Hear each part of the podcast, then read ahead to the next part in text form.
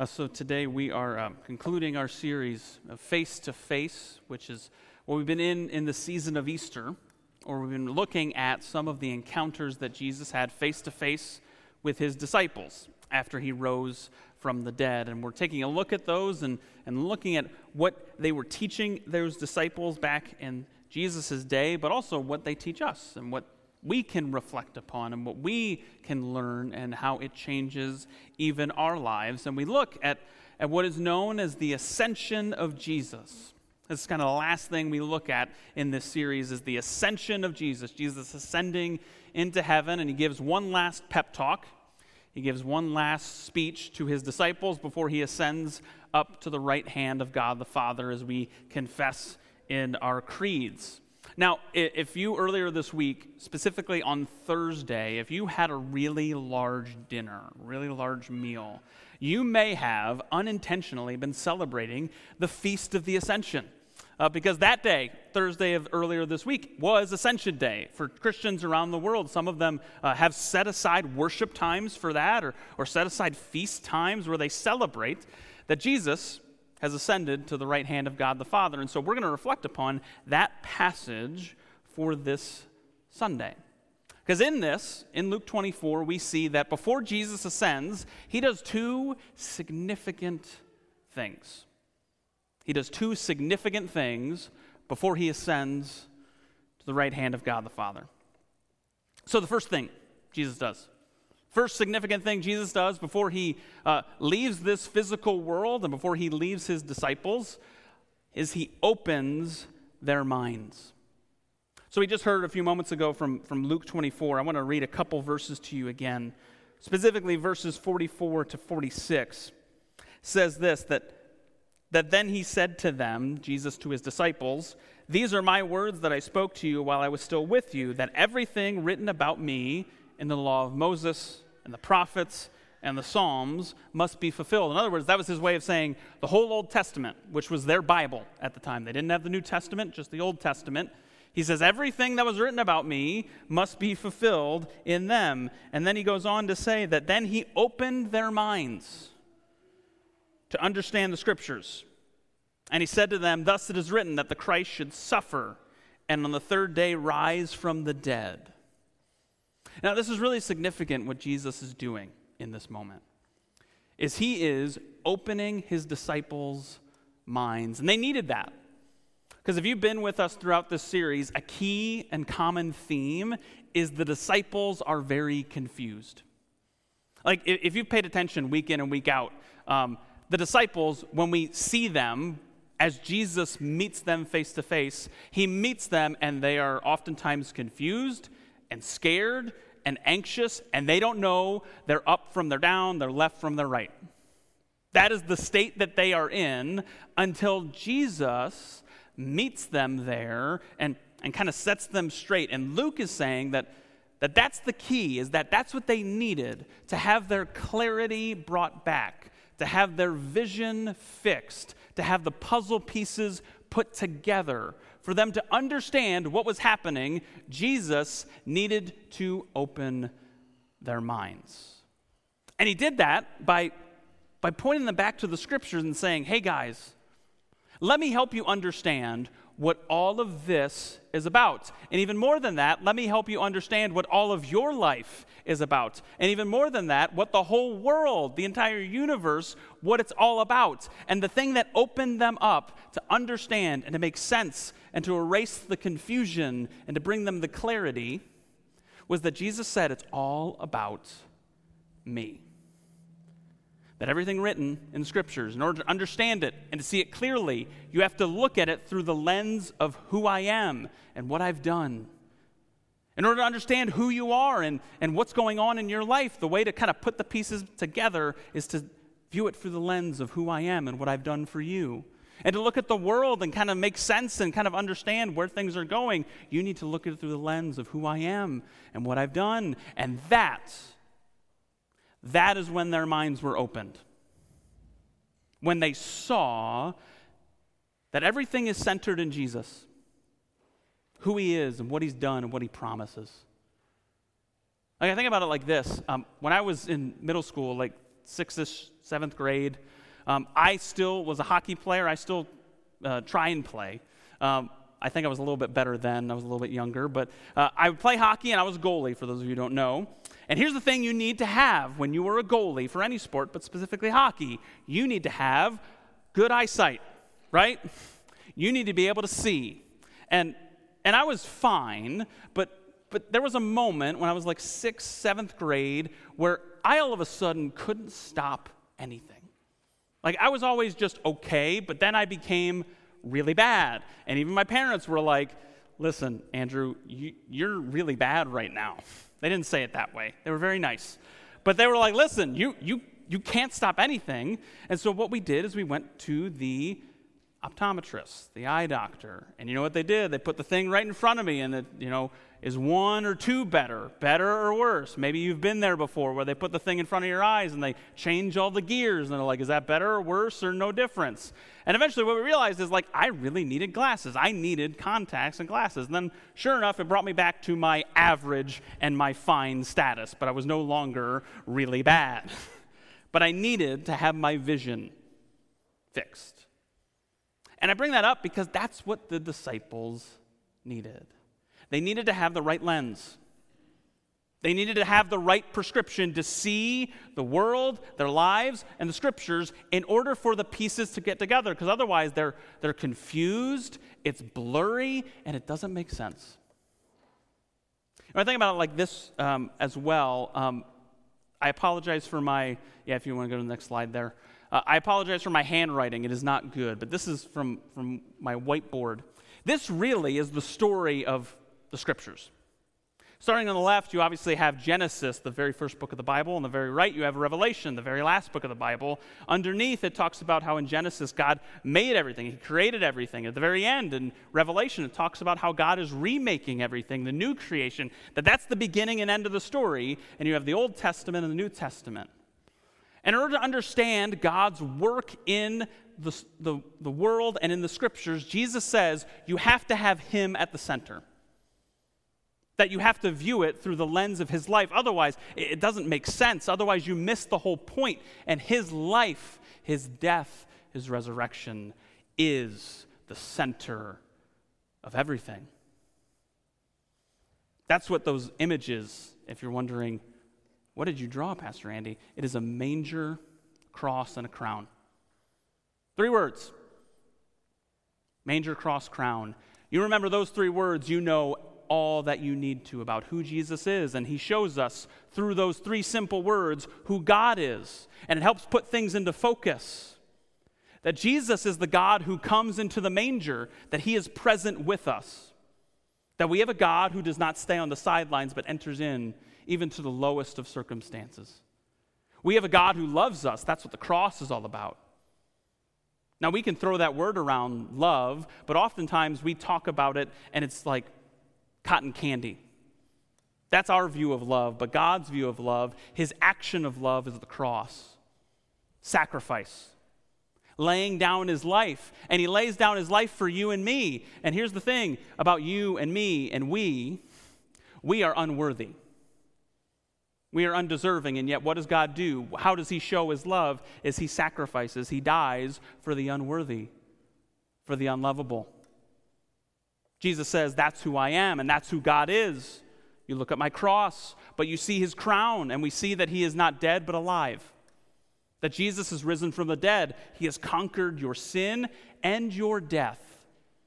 And that he is recreating all things. And so Jesus wants us to see that in his life, his death, his resurrection, and his manger, and his cross, and his crown, this is what makes this make sense.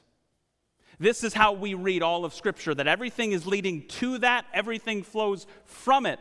In order to look at your life, you look at that and realize that is what God is up to in my life, is helping me grow deeper in His presence, His love, His power through Jesus. And without that, you're like me when I was in sixth grade trying to stop a hockey puck. You're just going to miss the point. But Jesus comes to open your mind. You know, the fancy word for this that theologians say is the word Christocentric. Christ centered. We read the Bible with Christ at the center. We view our lives with Christ at the center. We view our world through the lens of who Jesus is, what he's done, and what he promises. And that's what Jesus opened his disciples' minds to. But Jesus does another thing that's very significant. He does one more thing that is significant but then unexpected. Jesus commissions and ascends. Here again, these verses from Luke 24. Picking up at verse 46, where again Jesus is saying, He said to them, Thus it is written that the Christ should suffer and on the third day rise from the dead. He's saying, This is how you view everything in the scripture, in your life, in the world, through my lens. But then he continues. He says that repentance for the forgiveness of sins should be proclaimed in his name to all nations, beginning from Jerusalem. You are witnesses of these things. And behold, I am sending the promise of my Father upon you. But stay in the city until you are clothed with power from on high. And then Jesus peaced out. He said, See you later. And he became rocket ship Jesus and ascended into heaven. Now, I told you there was something that he did that was unexpected. And in a sense, him ascending to heaven was unexpected for sure. But, but the thing that was unexpected was what he did before he left. You see, Jesus, in these words to his disciples, he emphasized this that that message of who he is manger, cross, crown that Christ has come as God in flesh to suffer, to die, to rise, to forgive, to love that message is for you and for all people, and everybody needs to know it. And that that's what God has been up to all along is that people would believe in Jesus, would trust in him, that that's God's mission from the very beginning. That was not surprising at all. What was surprising is Jesus said, That's your job. He looked at his disciples and said, You are my witnesses. Everybody needs to know about this. And you will tell them. And they were unexpected. That was unexpected that Jesus would say that to them, that you all, you're the way people find out. Like I think about uh, a couple years ago, there was a movie, Jumanji. I'm not talking about the Robin Williams one. That was a handful of years ago. Talking like a couple years ago, the Jumanji movie with Dwayne The Rock Johnson, right? And Kevin Hart. Maybe some of you guys have seen that one. Uh, that version of the movie Jumanji is this group of people, this group of high schoolers, they begin to play a video game, Jumanji. And you know what happens to them? They get sucked into the video game. And now they're no longer playing with controller, looking at the screen. They are in the game. They are sucked in, and they are not watching characters. They're not watching a thing. They're not bystanders. They're in the game. I think about that because that is what Jesus is saying to his disciples. You, as my people, are not watchers, are not bystanders. You are witnesses. And what do witnesses do? They proclaim what they've seen and heard. And he says, That's what you're going to do. You are in the game that people need to hear about who I am and what I've done. And the way that they're going to hear is through you. Through you simply sharing what you've seen and heard, because that's really all that a witness is. And that was unexpected because, because really they thought, man, Jesus is here. Let's just set up shop and have everybody come to Jerusalem. But notice what Jesus says Jesus says that this will begin in Jerusalem, from Jerusalem, and it goes out. That that's what my people do is they go out and they proclaim. They don't wait. They go. And they share what they've seen and heard, all that I have done for it. Jesus is saying, You are in the story. And that this is how people will know who I am. And I think about that, and I think about the growth of Christianity and how unbelievable it is. Like, think about this for a minute. Jesus tells his disciples, commissions them, You are my witnesses. Go and tell. Be, be sharers of what you've seen and heard. And he leaves. You want to know how many people were there when Jesus talked to them? Less than the people in this room. That's it. You don't know how many buildings, how many churches they had built? Zero. They just had their homes that they, that they lived in. Some of them maybe didn't even have that. How many endowments did they have to help fund their ministry? Zero. What was their annual budget? What was their annual giving? Uh, they just had the money that they personally had in like their checking accounts, whatever that looked like back in the first century. That's all they had. What power and influence did they have? They had none of it. Remember who Jesus' disciples were. They were the outcasts, they were the overlooked, they were the sinners, they were the ones nobody listened to. And yet, they had all that they needed. Because what did they need? More than a building, more than money, more than influence. You know all that they needed? Was his story and telling it from one person to another and sharing what they had seen and heard. And you know what happened within the next 200 years? Millions of people said, I believe in Jesus. I am his witness. And it's been continuing ever since. That, frankly, is quite unbelievable. That's all it took was being a witness. And God's church grew. God's church is growing. Because I know we're 2,000 years removed from this moment. 2,000 years ago. But I want to let you in on a little secret God hasn't changed the game plan. The message he said to them 2,000 years ago is the same thing he says to you and me right now in 2023. You are my witnesses. If you're here today and you, you claim the name of Jesus, you believe in him, I want you to think about this question Who is it that told you that good news? I imagine you have a number of people, maybe it was a parent, a grandparent, a family member, a pastor, um, someone, a good friend. Who was it that, that when you think about this is the person that really opened up my heart and mind and showed me Jesus? Who is that person for you? So I think many of us can maybe think of one person that we're like, man, they spoke to me and they shared what they had seen and heard, and it was powerful and it changed me. Who was that for you? Because if you're here today and you believe in Jesus, you had somebody, at least one person, tell you that Jesus loves you, that Jesus died for you and rose for you. Who was that for you?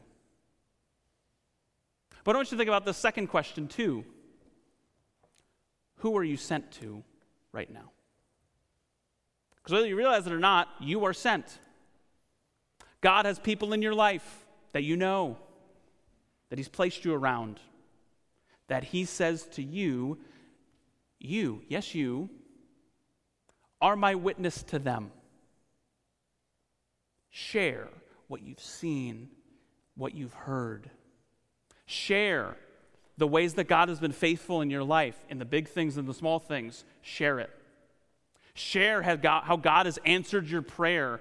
Maybe He's answered it yes, but maybe He's answered your prayer no, and you were maybe angry and bitter. And maybe you still are. But you've come to realize God is a lot smarter than you and you know that He's still good, share that story. Share the message of Jesus. And if you're like, man, this is a big book, how do I share that? I got three words for you. That if you remember three words, you've got the story of Jesus manger, cross, crown. Can you remember three words? I, I have faith in you.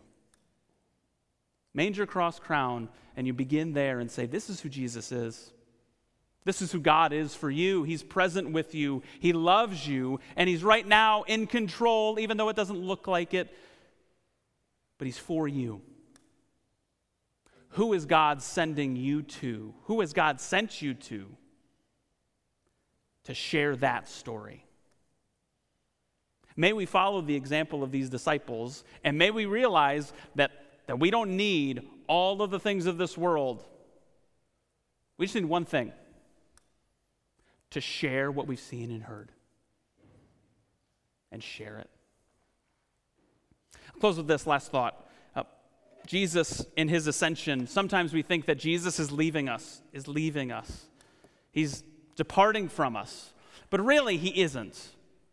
He is going to the right hand of God the Father, which, by the way, I don't know if you realize this, but, but that phrase in the scriptures, the right hand of God the Father, isn't necessarily about a location, it's about an authority. And it's saying this Jesus is in authority right now over everything.